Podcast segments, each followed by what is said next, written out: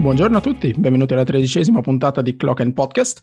Con me questa mattina, come sempre, ci sono Martina. Buongiorno Martina. Buongiorno a tutti. E Federico, ciao Fede. Ciao a tutti.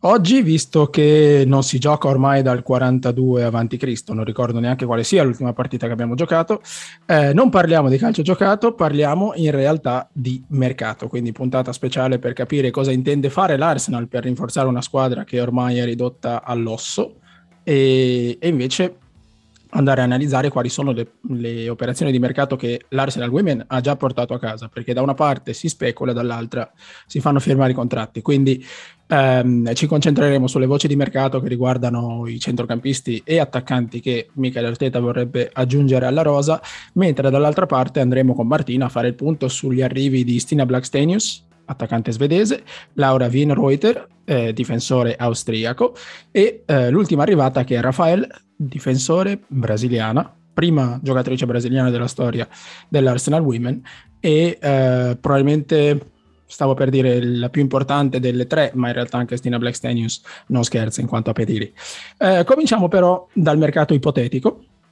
Oggi, mentre registriamo, il 19 di gennaio e abbiamo recensito un triliardo di voci circa potenziali acquisti dell'Arsenal e siamo comunque sempre ridotti all'osso, perché è di ieri l'annuncio che Sead Kolasinac ha terminato il proprio contratto ed è andato all'Olympique Marsiglia, dove ha raggiunto Saliba e Guendouzi, ma il mercato in entrata è ancora fermo. Fede, cominciamo dal centrocampo, cosa dici? E cominciamo da tre giocatori che ci sono stati accostati nelle ultime settimane, per i quali però ultimamente non si sente più nulla. Il primo è Arthur Melo, ex Barcellona, attualmente alla Juventus, un altro è Youri Tielemans del Leicester e un'ultima voce, anche se piuttosto fioca, è quella che riguarda Ismail Bennacer, attualmente al Milan, con un passato nella nostra Academy.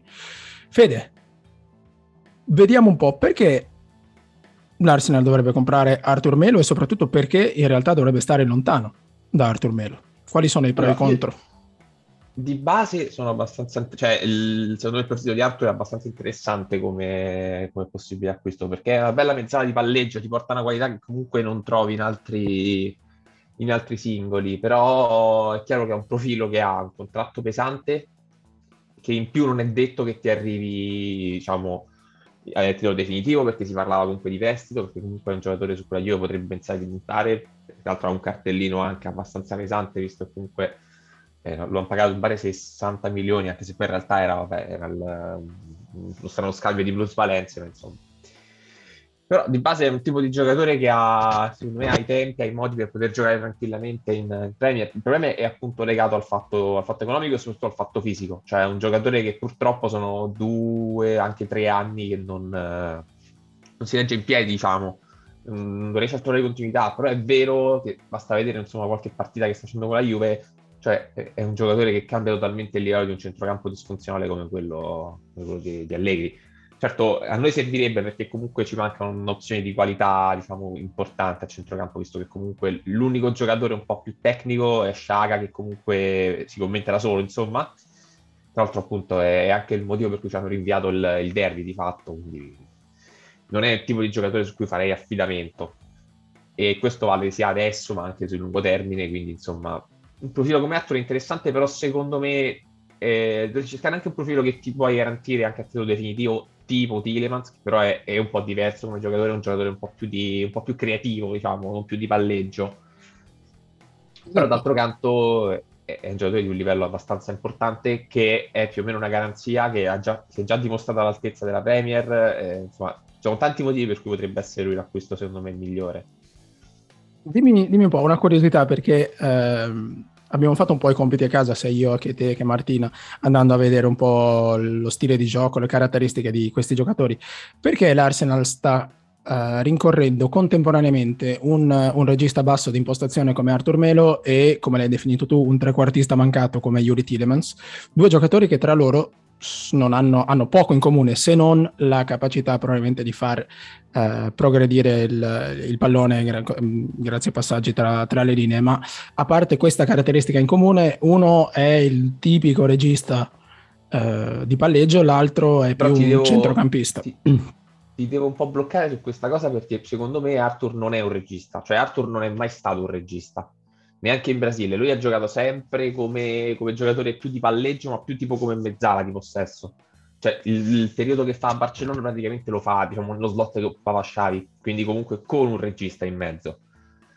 In questo caso sarebbe un centrocampo a due, quindi le dinamiche sono un po' diverse, però comunque lui non è il regista che ti trova la verticalizzazione, cioè non è il giocatore che ti distribuisce il pallone, è un giocatore che però ti porta qualità alla manovra. Cioè Tielemans invece è proprio un giocatore anche più di inventiva, un giocatore più creativo, è un giocatore che effettivamente potrebbe giocare tranquillamente 20 metri più avanti e nessuno noterebbe la differenza. E tra l'altro anche lì c'è un aspetto differente, cioè bisogna sempre vedere chi è il partner, perché per esempio il partner di Tielemans a Leicester è comunque un giocatore che è sostanzialmente un mostro nel coprire il campo, che è Ndidi, comunque un giocatore che copre tanto campo alle spalle e poi il pallone lo tratta poco, mentre noi comunque abbiamo un giocatore come Thomas che di campo ne copre abbastanza e il pallone lo tratta abbastanza, quindi non è proprio lo stesso profilo che lo può andare a completare. Cioè per me per esempio uno come Arthur può essere anche più funzionale, però è chiaro che devi fare una scelta anche di lungo termine, perché è evidente che il centrocampista serve non solo come incalzo a centrocampo, perché sei corto,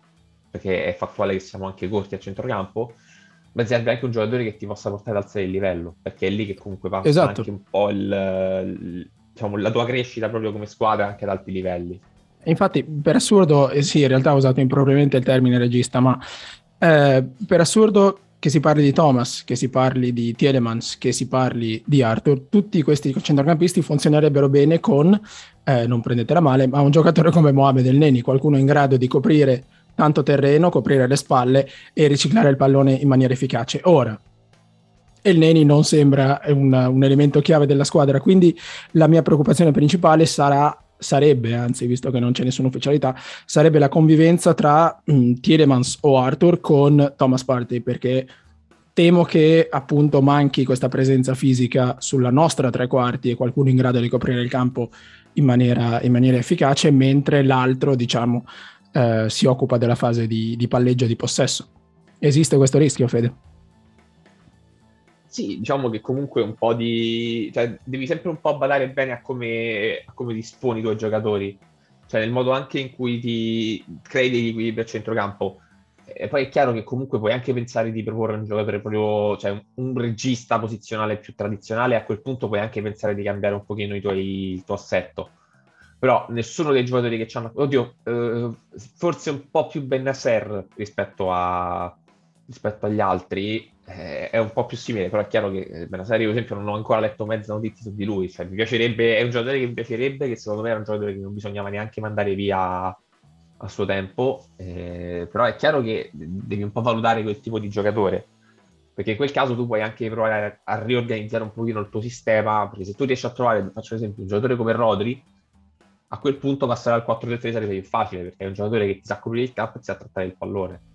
Cioè devi trovare anche il giusto equilibrio, diciamo, di qualità. Io il profilo che vedevo molto bene su tutti e due gli aspetti era quello di Bissouma, però giustamente c'è i problemi legali che c'ha, quindi comunque non... è anche difficile da prendere in considerazione seriamente. No, sarebbe un giocatore eccezionale, quindi mi dai spunto per un'ulteriore domanda. Secondo te, Fede? Date queste voci di mercato che riguardano Arthur Melo e Tielemans, pensi che Arteta voglia davvero impostare la squadra, magari in vista dell'anno prossimo, con un 4-3-3, quindi avere a disposizione centrocampisti che sappiano occupare i mezzi spazi e sappiano palleggiare bene, avendo magari alle spalle qualcuno che possa fungere da regista basso e coprire un po' la larghezza del campo? Potrebbe essere un'idea, però è chiaro che secondo me questa idea non la puoi realizzare con i profili attuali. Cioè, meglio, lo puoi fare, ma non ti andrebbero a occupare lo slot centrale, che è quello decisivo. Cioè, per esempio, Arthur, secondo me, in un centrocampo a 3 può anche funzionare se gli si trova bene, diciamo, la collocazione. Per altri diventa un po' più complicato, quindi sinceramente non saprei. Cioè, secondo me è ancora molto vaga la cosa, perché secondo me non è ancora uscito il nome che ti consente di andare al centro in un 4-3-3, cioè il tuo vertice passo, diciamo. Sarebbe più un progetto a lungo, medio-lungo termine, diciamo. Vorrei fare a tutte e due però adesso una domanda secca. Anzi, due domande secche, una legata all'altra. Resto con te, Federico, poi chiedo anche a Martina. Ammettendo che si possa avere solo uno di questi giocatori, quindi Arthur Melo o Youri Tielemans, subito a gennaio, quale sarebbe la tua scelta e come a questo punto schiereresti il centrocampo avendo questo nuovo tassello a disposizione? Arthur Melo, perché semplicemente lo puoi già inserire in un centrocampo a due senza alterare troppo gli equilibri che hai. Cioè è quello che ti potrebbe andare a sostituire forse un po' meglio Sciaga, che potenzialmente potresti anche affiancare a Sciaga, anche se comunque ho un po' di dubbi in merito, però sì, di base è lui, perché è l'unico giocatore che ha già giocato per esempio in un 4-2-3-1 stabilmente, mentre Tielemans comunque l'ho sempre visto un po' più in difficoltà, cioè lui deve giocare con un altro tipo di giocatore dietro. Perché se andate a vedere come gioca il Leicester è proprio un 4-1-4-1, cioè è quello che secondo me dovremmo fare noi, cioè appunto queste due mezze ali che si muovono incontro e alle spalle, e però Tielemans è una di quelle mezze ali, quindi sostanzialmente non è quello che va al centro, e a quel punto rischi di snaturare un po' gli equilibri della squadra. Martina, invece tu come la vedi? Anch'io sono abbastanza d'accordo sul nome di Arthur Melo, ma proprio per caratteristiche, ecco, di creatività penso ce ne sia già abbastanza, forse abbiamo bisogno di qualcosa un po' più concreto e che soprattutto a centrocampo manca. Quindi sì, anch'io ora come ora tenderei su quel profilo lì. Non so, resto scettico, capisco. Arthur Melo effettivamente è un ottimo profilo, ci sono però due grossi punti interrogativi per me. Il primo l'ha sottolineato Federico, quindi l'integrità. È un giocatore che nelle ultime 3 stagioni, se non ricordo male, ha giocato 13, 12 e 16 volte da titolare su tutta una stagione, quindi un po' poco. Sì, tieni conto che c'è anche un problema secondo me tattico, cioè il fatto certo. Che la Juve lui è sempre stato un discreto corpo estraneo. Verissimo. Però la cosa che va sottolineata secondo me è che per esempio l'Arthur, che si è visto il primo anno in Europa, il primo anno a Barcellona, era un giocatore di un livello superiore, ma molto superiore a qualsiasi centrocampista noi abbiamo. Sì, assolutamente. È un giocatore che se tu riesci a ritrovare, e comunque è plausibile perché comunque con 96 a 25 anni puoi seriamente pensare di tirar fuori un giocatore di un livello incredibile. Gli serve continuità, gli serve la collocazione giusta, gli servono un po' di cose, ma secondo me è un giocatore che ti può alzare veramente tanto il livello se funziona. Sì, certamente. L'altro punto di domande che ho io è appunto la modalità di questo trasferimento, perché si tratta, secondo le ultime voci, di un prestito secco. Quindi il prestito secco ci dà un elemento in più a centrocampo, dove siamo estremamente corti, ma sostanzialmente si tratterebbe di rilanciare probabilmente un giocatore che dopo 6 mesi tornerebbe alla Juventus, quindi abbiamo troppo poco da guadagnare. Se il discorso fosse diverso, quindi con opzione di riscatto, obbligo d'acquisto, eccetera, probabilmente sarei un po' più entusiasta, diciamo.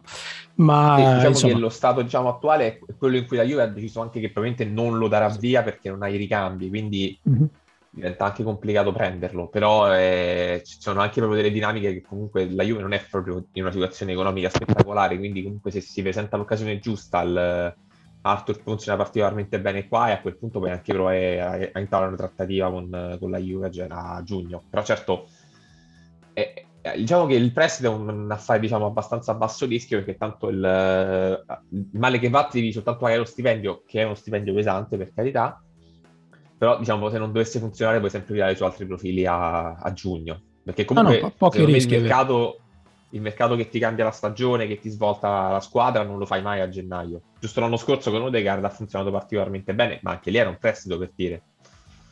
Vero? No, verissimo, logicamente e razionalmente le condizioni sarebbero buone. Resto un po' scettico e soprattutto come dici tu, in genere il mercato estivo a definire la qualità di una squadra, ma questa stagione così assurda e imprevedibile ci vede ad un passo dal quarto posto, con altre squadre che sono quantomeno in difficoltà o comunque alla portata del nostro della squadra di Arteta, e quindi ho la sensazione che non investire adesso potrebbe rivelarsi un boomerang clamoroso, perché altre squadre hanno organici più forti dei nostri, ma per motivi tattici di management o qualsiasi altro motivo esterno non riescono a trovare la quadratura del cerchio. Quindi credo che ci sia un momento propizio per inserirsi e ritrovare una certa situazione di classifica che con la rosa attuale non potremo mai raggiungere,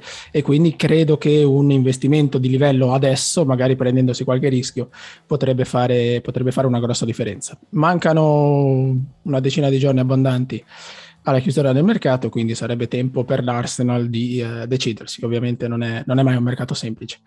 Io direi chiudiamo la parentesi centrocampo, perché c'è un altro reparto che ha bisogno di rinforzi, ed è l'attacco.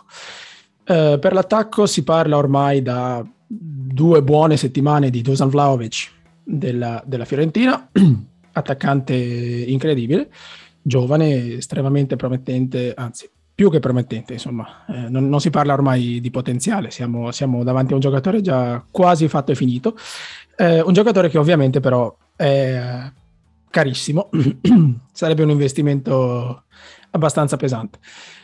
Vi faccio una domanda secca proprio subito così.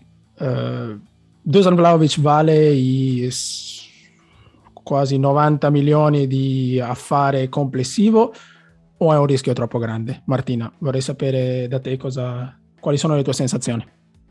Ma in questa storia quello che mi lascia più perplesso onestamente è la poca convinzione da parte del giocatore nel venire qui, o almeno questo è quello che si lascia trasparire. Magari è una tattica della gente per provare ad alzare il prezzo, non lo so, però la prima cosa per me è la motivazione, cioè l'investimento importante ci sta, come abbiamo detto poco fa l'attacco è uno di quei reparti che va rafforzato, e in questo momento della stagione con squadre in difficoltà e noi che piano piano stiamo risalendo, al seccare l'attaccante e il centrocampista forse può essere quella svolta che ci permetterà l'accesso in Europa quest'anno e qualcosina in più in futuro.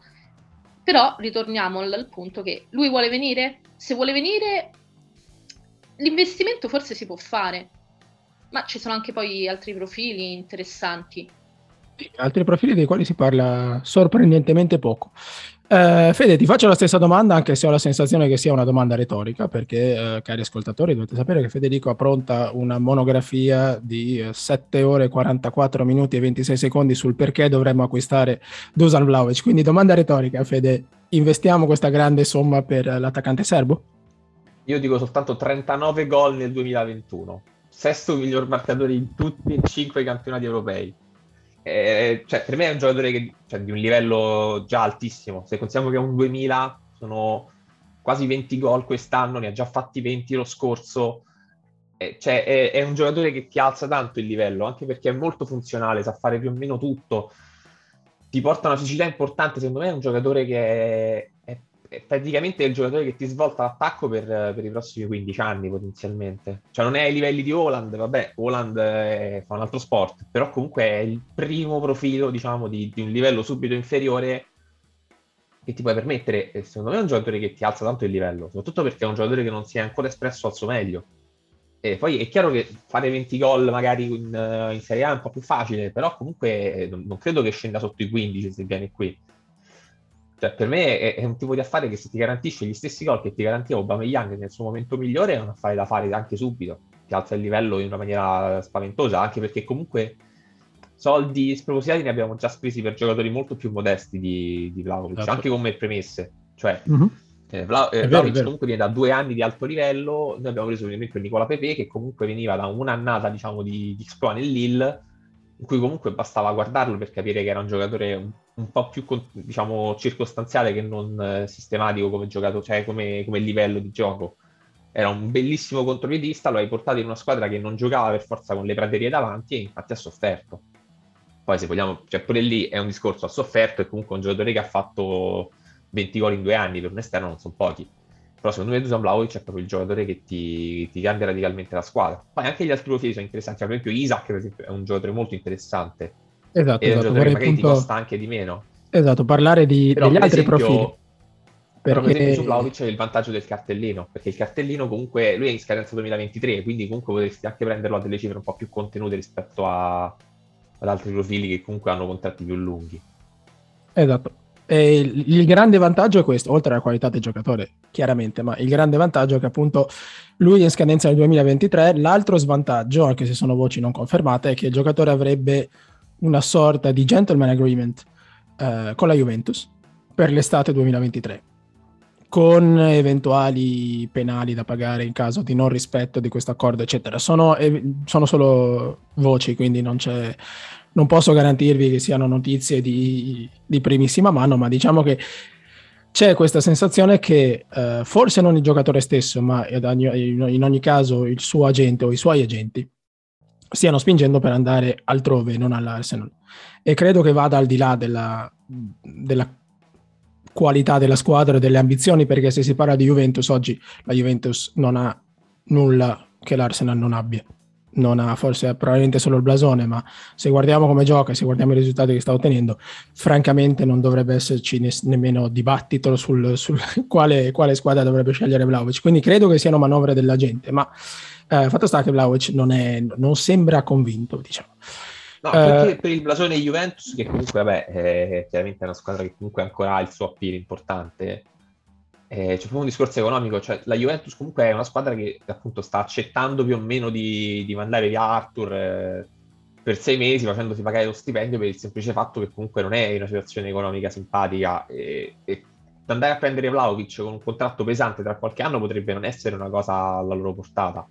Poi chiaramente sono speculazioni, manca un anno e mezzo, che il fatto che questi abbiano già un accordo per il 2023 mi sembra assurdo, perché credo ci siano molti club che si muoverebbero anche prima del 2023 andando anche a offrire più soldi, quindi non vedo come questi possano accordarsi per quello che succede tra un anno e mezzo, perché comunque un anno e mezzo in questi termini, in questa situazione è un'eternità potenzialmente, quindi non proprio rischi, chiaramente sono voci e probabilmente non fondate, ma sono le ultime notizie che sono uscite ieri, se vogliamo chiamarle notizie.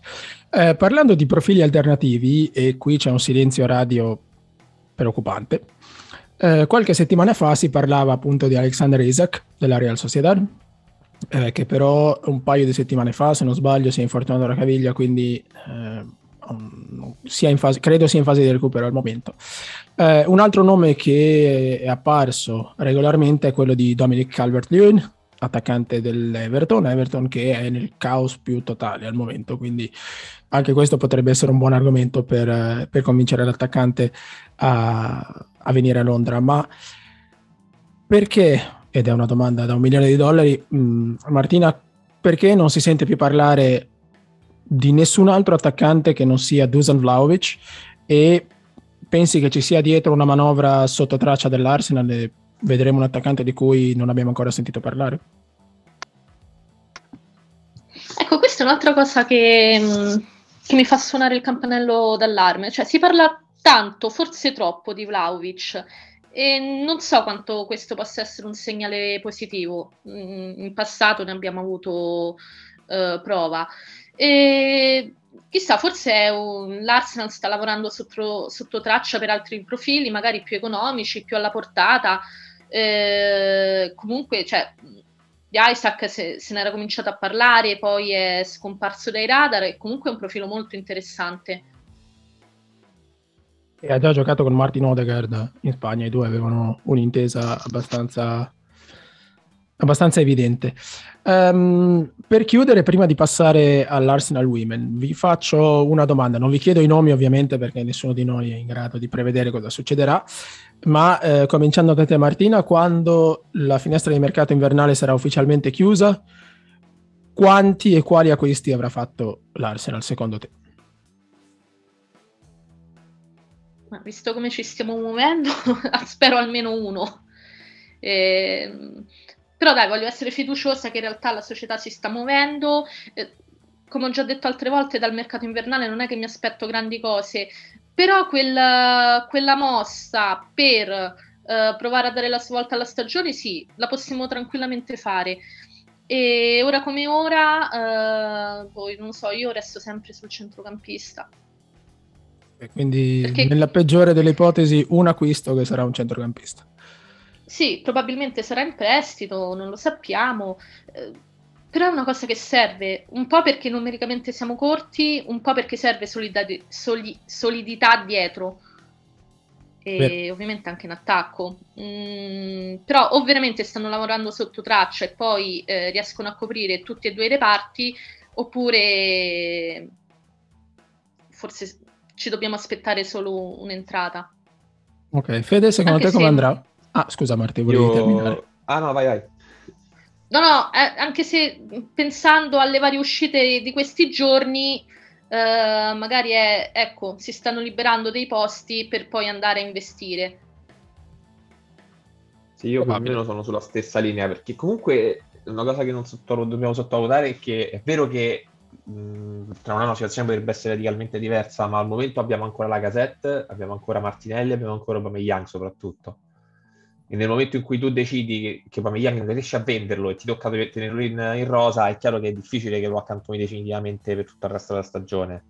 Quindi devi tenere conto che comunque dei giocatori davanti li hai già, e andare a prendere un profilo pesante come Vlahovic implica che tu qualcuno lo debba far uscire prima.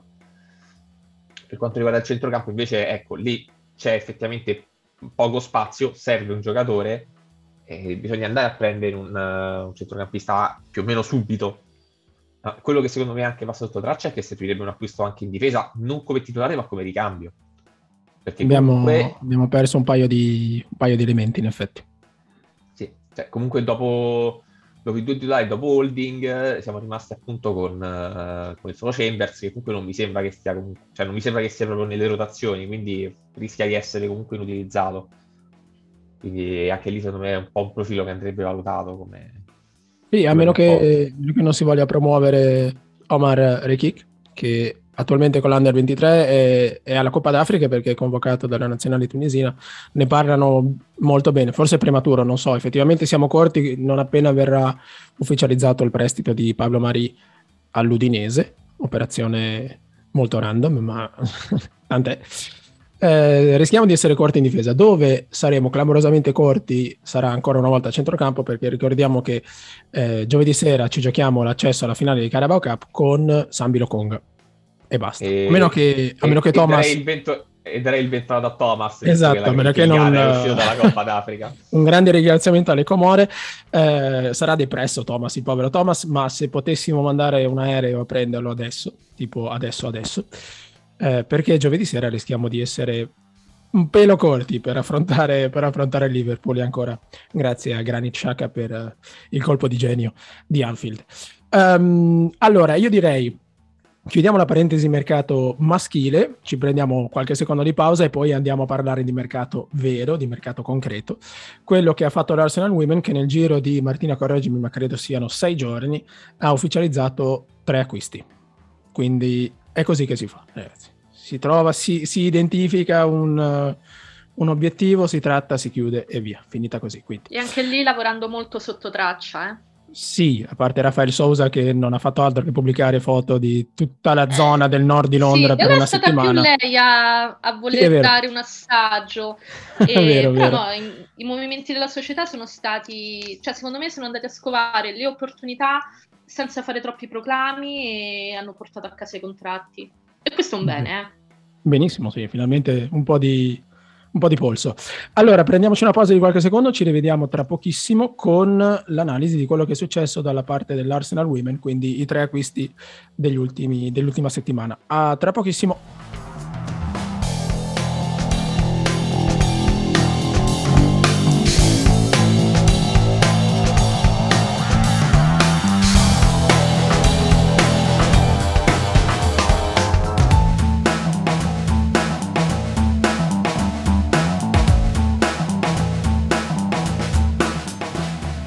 Bentornati alla 13ª puntata di Clock and Podcast. Ci siamo lasciati dopo aver parlato del mercato ipotetico dell'Arsenal, quindi tante voci, zero affari per adesso. C'è ancora un po' di tempo, ma sarebbe bene accelerare un po' le operazioni.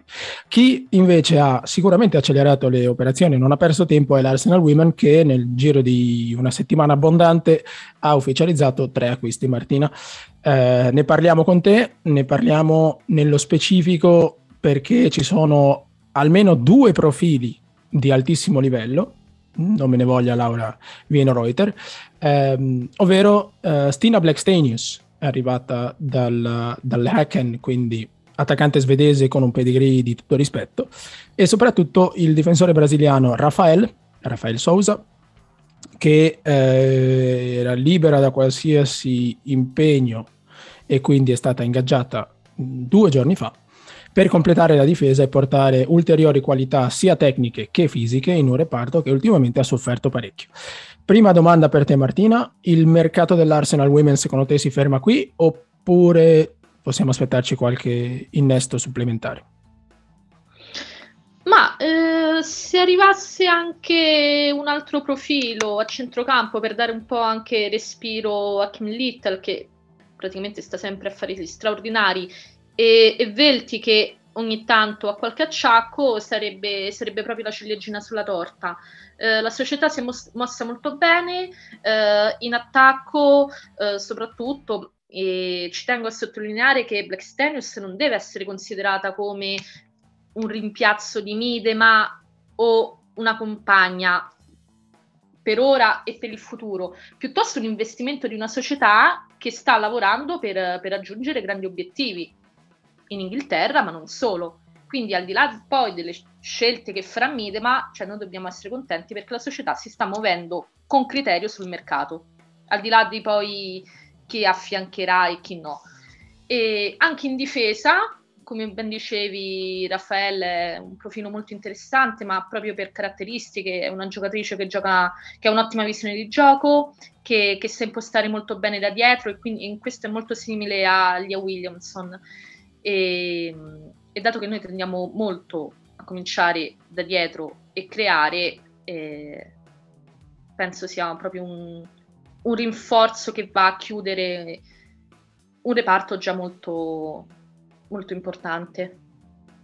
Martina, partiamo dall'inizio, seguiamo in ordine cronologico le operazioni dell'Arsenal. Quindi il primo acquisto è stata appunto Stina Blackstenius, esatto. Attaccante, arrivata con diciamo questo punto interrogativo sulla testa, non tanto da parte dei tifosi ma più che altro da parte di osservatori e opinionisti, e questo grande punto di domanda riguarda il futuro dell'attacco dell'Arsenal. Quindi, come hai detto tu, non è giusto considerarla semplicemente una riserva di Vivianne Miedema oppure un'alternativa futura a Vivianne Miedema.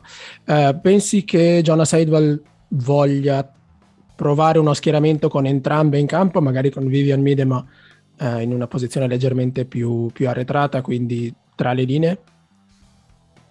Possibile, un po' perché abbiamo Foord impegnata con l'Australia in Coppa d'Asia, e un po' perché comunque sono due potenziali titolari e lasciarne una in panchina è un po' complicato.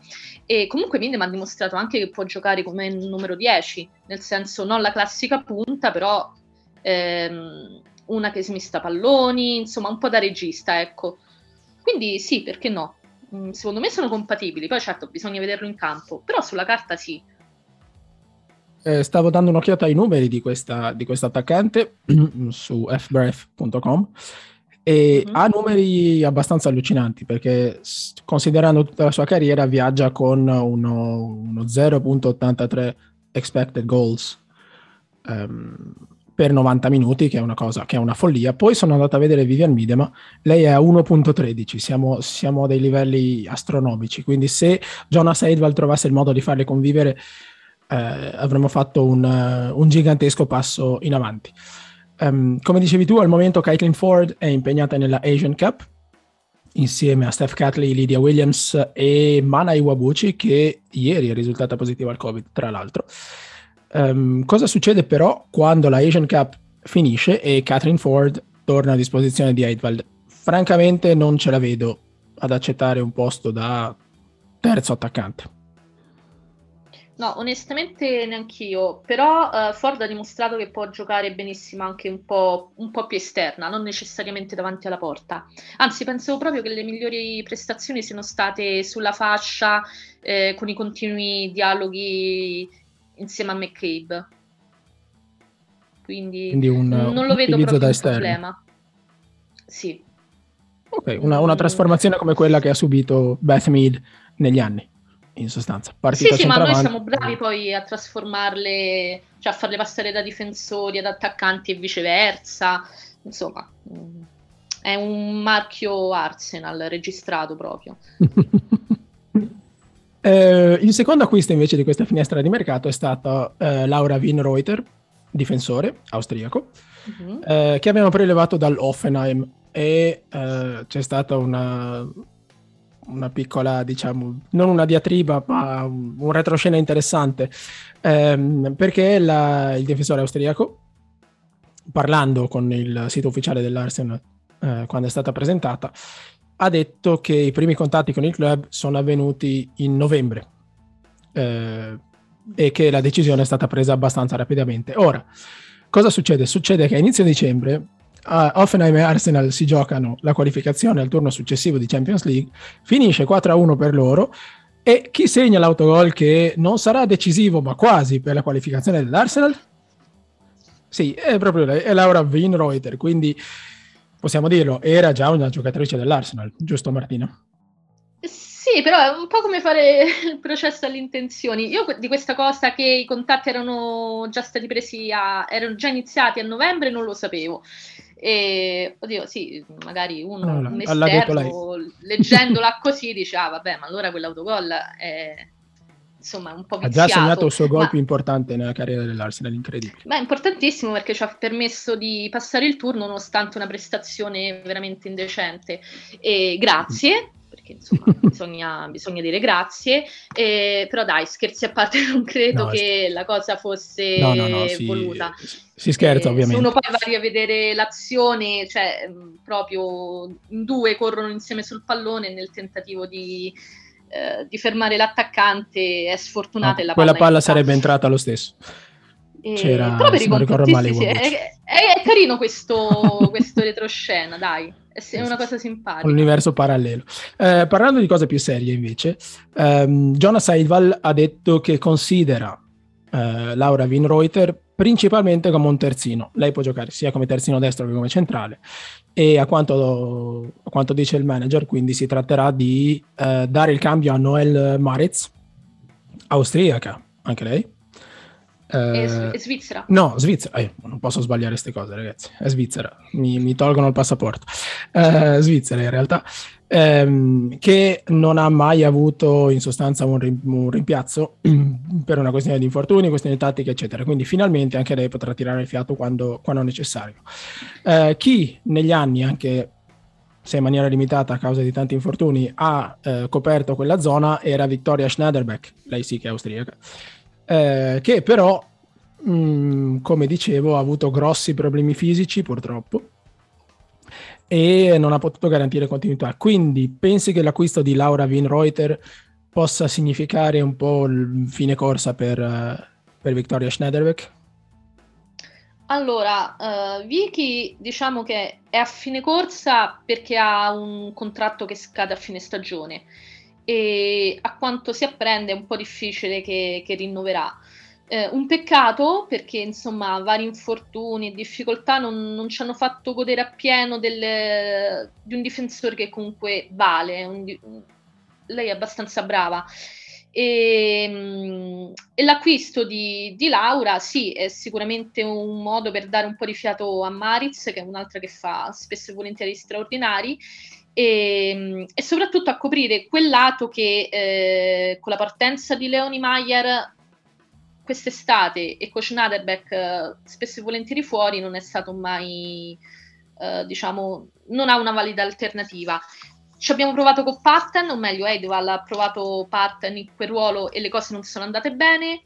A difesa di Patton però bisogna anche dire che le compagne non l'hanno troppo aiutata, e quindi sì, credo che Wienroither sia più un'alternativa sull'esterno piuttosto che come centrale di difesa. Chi invece sarà un caposaldo della difesa, della zona centrale della nostra difesa, sarà Rafael, ultimo acquisto in ordine cronologico dell'Arsenal, una brasiliana mancina con grandissime qualità tecniche. Ricordiamo, lei può giocare terzino, può giocare centrale di difesa, ha anche giocato a centrocampo, quindi ha una grande proprietà tecnica, e l'unica probabilmente paragonabile a Leah Williamson per quanto riguarda la fase di impostazione e i palloni lunghi a scavalcare il centrocampo. Quindi Martina, abbiamo finalmente trovato la partner ideale per Leah Williamson? Forse sì.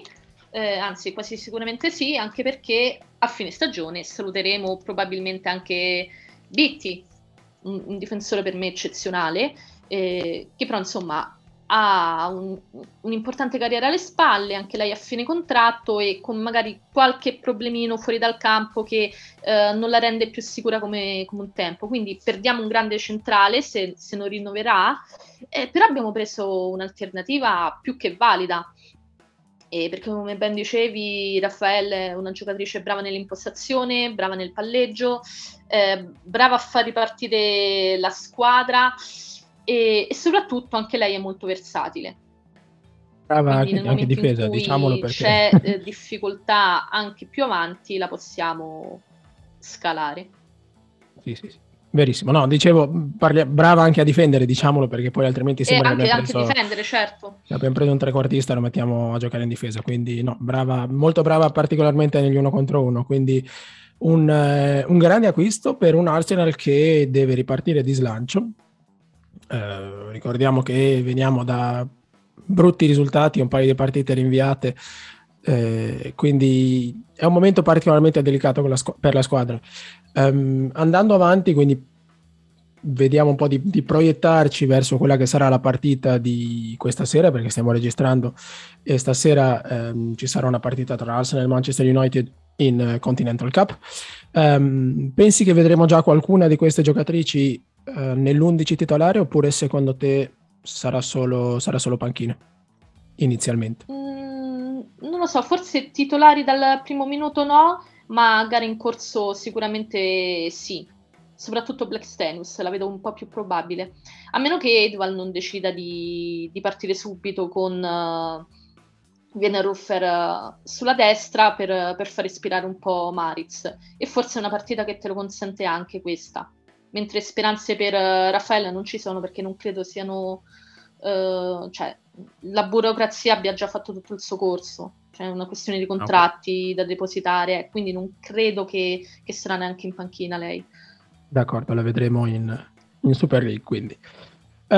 Sì, prima di chiudere la parentesi sul mercato dell'Arsenal Women, un'ultima domanda per te, Martina, perché abbiamo parlato parecchio di mercato in entrata, 3 nuovi acquisti, magari un centrocampista in più che arriverà prima della fine del mercato, ma dobbiamo parlare un po' anche di mercato in uscita, perché fino a qui abbiamo, se non sbaglio, ci siamo limitati al prestito di Anna Patton all'Aston Villa, che tra l'altro ha fatto un ottimo debutto da centrale difensiva.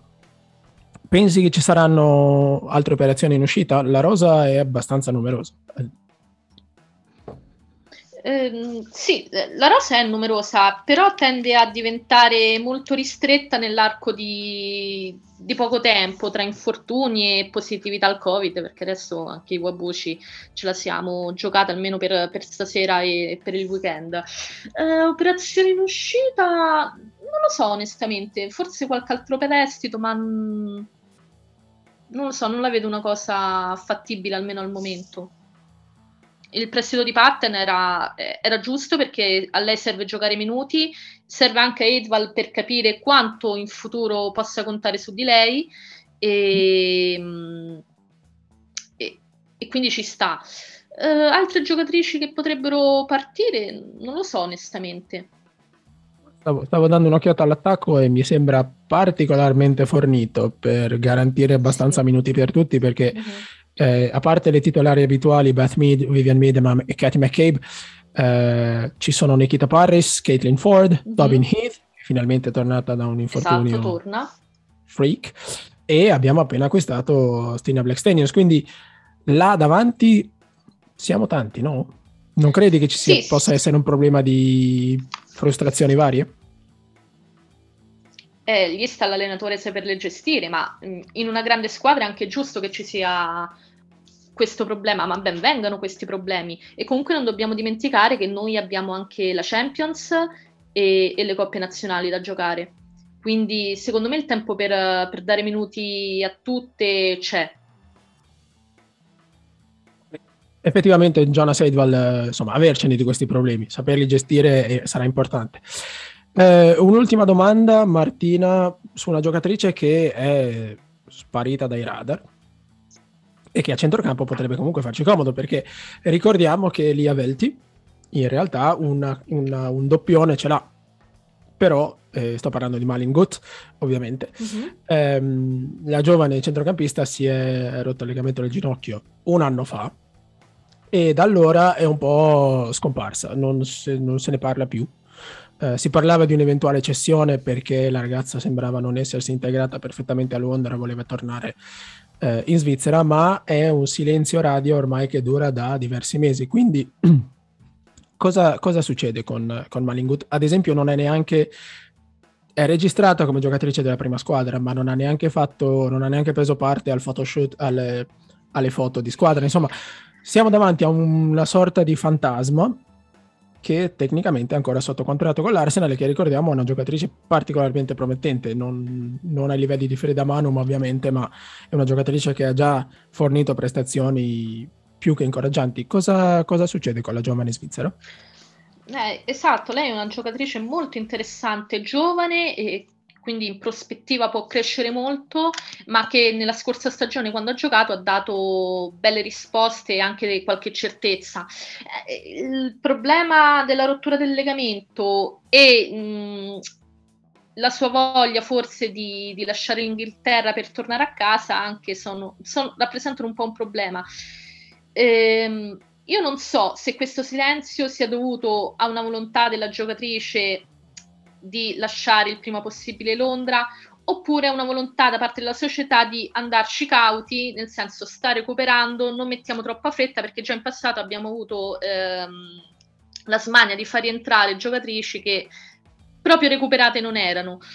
E se torna è un bel acquisto a tutti gli effetti, perché ti dà qualità a centrocampo, ti dà concretezza, e ovviamente deve avere la voglia di restare, e questo è un po' un dubbio. Non lo so, diciamo che sì, è un po' un mistero all'interno dello spogliatoio. Io mi auguro che sia solo una preoccupazione, nel senso deve recuperare, lasciamola tranquilla e poi se ne discuterà a fine stagione, non lo so. Vedremo, certo, hai ragione, sarebbe un buon innesto nelle rotazioni di Jonas Eidevall, e penso nello specifico appunto alla Conti Cup, alla FA Cup, eccetera, competizioni dove potrebbe ritrovare il ritmo senza esatto, troppe pressioni. Sarebbe bene, ovviamente, se è integra e se è ancora motivata per ricominciare. Vedremo un po'. Io direi, Martina, abbiamo fatto il punto sul mercato. Come abbiamo detto, stasera l'Arsenal Women gioca contro il Manchester United in Conti Cup, quindi vi invito a leggere l'anteprima che sarà online nel blog tra pochi minuti. Prima di salutarci però, io farei un passo indietro, perché di tutte le voci di mercato che sono uscite, qua siamo tornati sull'Arsenal maschile, ce n'è una che mi ha intrigato parecchio, una che mi ha fatto... stavo per dire sognare, ma in realtà sono più incubi che altro, quindi vorrei sapere da voi. Un certo attaccante nato in Brasile, naturalizzato spagnolo, con una vasta esperienza in Premier League e una reputazione da spauracchio dell'Arsenal, si è recentemente liberato dall'Atletico Mineiro, e si dice, secondo Gol in Brasile, che l'Arsenal abbia preso qualche contatto per portarlo a Londra. Sto parlando, signori miei, niente poco di meno che Diego Costa. Quindi lo riprendereste? E cominciamo da Federico. Allora, non so se prenderla non so neanche se approcciare sul fatto che potrebbe non essere vivo in questo momento, perché sinceramente ho dubbi sul fatto che lo sia. E vabbè, nel senso, si commenta da sé, perché è evidente è chiaramente il nome che la gente fa per dire oh, guardate che comunque è ancora valido, provate a prenderlo, però è un giocatore che effettivamente era già abbastanza andato, diciamo, per verso il ritiro, già nel ritorno all'Atletico, e il fatto che si è trovato in Brasile dice abbastanza su che momento della carriera sia questo, quindi ovviamente no, ma comunque cioè, è abbastanza divertente come sembra, sì, sembra la voce di mercato random della settimana, il nome pescato così dal nulla. Martina, qual è il tuo ricordo, stavo per dire il tuo ricordo migliore, ma quale ricordo migliore? Come lo vedresti con la maglia dell'Arsenal, nello spogliatoio dell'Arsenal, con questo suo carattere così ingombrante e così amichevole? Ma io all'Arsenal non lo vedo neanche con le figurine, onestamente, cioè, per carattere e per tutta una serie di cose, ma piuttosto torno da Vlahovic, gli offro il triplo di quello che chiede. No, per me è un grande no Diego Costa, ma era un no anche prima da giovane, cioè un giocatore che non mi è mai piaciuto, sì, sul campo faceva il suo, però così è uno di quelli che pure se sono forti, pure se sono bravi, non vorresti nella tua squadra. Dovremmo fare una puntata sui giocatori che non vorremmo mai nella nostra squadra, perché ce ne sono alcuni. I nostri giocatori incubo io ne ho almeno 4 o 5 per squadra, per squadra addirittura. Per squadra. No, ricordo Luis Suarez all'epoca, vedevo quanto fosse forte, ma c'è proprio una repulsione endemica. Ecco, io per esempio Luis Suarez, anche adesso che è a fine carriera, se ho voglia di farsi un giretto, magari. Stiamo parlando, no, il giocatore non si discute, ma stiamo parlando di un essere umano, una persona molto brutta, ma un giocatore, esatto, una bellezza incredibile. Quello senz'altro, ma lui, Diego Costa e qualcun altro fanno parte di quei giocatori che no a nessun costo, ma neanche se mi mettono la Champions sul piatto. È una sorta di patto col diavolo. È una buona idea per una puntata futura, i 50 giocatori che non vorresti mai all'Arsenal, chissà. Ok, chiudiamo questa parentesi perché ho ancora i brividi. Siamo in chiusura per oggi. Abbiamo parlato di mercato appunto perché si gioca poco, almeno dalla parte dell'Arsenal maschile. Come ricordavo, stasera l'Arsenal Women gioca contro il Manchester United. Nel weekend, anzi prima del weekend, giovedì sera, in teoria ci sarà una semifinale di ritorno di Carabao Cup. Se saremo abbastanza numerosi per, dipende, vediamo un po'. E poi nel weekend, sempre che il Burnley lo voglia, perché ormai rinvia tutte le partite alle quali dovrebbe partecipare, dovremmo appunto affrontare il Burnley in Premier League, mentre da parte dell'Arsenal femminile c'è un altro scontro di un certo livello, perché ce la giochiamo contro il Manchester City a casa loro dopo il 5-0 dell'andata, un Manchester City che pare timidamente in ripresa. Quindi noi ci ritroviamo la settimana prossima, speriamo con un po' di calcio giocato del quale parlare, perché resta sempre molto più interessante dei vari Diego Costa di questo mondo, e quindi vedremo un po' di cosa potremo parlare. Speriamo di poter parlare di qualche prestazione convincente e di qualche vittoria, perché manca un po', d'accordo? Quindi un ringraziamento a Martina, grazie mille. Grazie a voi. Un ringraziamento anche a Federico. Grazie a voi e grazie ai tifosi dell'Udinese. si godranno Pablo Mari. E soprattutto ai tifosi dell'Olympique Marsiglia che si sono presi Seat con l'Asinac. Ma soprattutto un saluto a tutti voi e quindi appuntamento alla prossima settimana con l'episodio numero 14 di Clock and Podcast. Ciao a tutti!